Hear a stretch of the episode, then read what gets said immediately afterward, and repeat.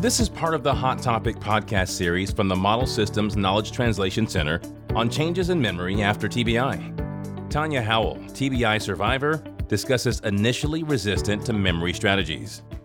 Now, when it comes to at first, initially, when it came to them telling me about the strategies, technology, I was like, well, see, to me, it felt like you calling me stupid or slow to have to rely on something to do it, to remember what I'm supposed to do.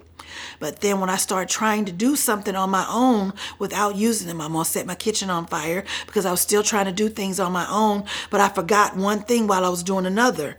So then I was like, okay, you know what? Stop trying to be big headed and thinking you can do it and realize I'm a better person for realizing that, hey, things have changed and I need to adjust and adapt or get left behind and suffer consequences. And I'm not about getting left behind and staying stuck. I'm about moving forward. So I'm willing to adapt and adjust and take on whatever I got to do to get the job done successfully.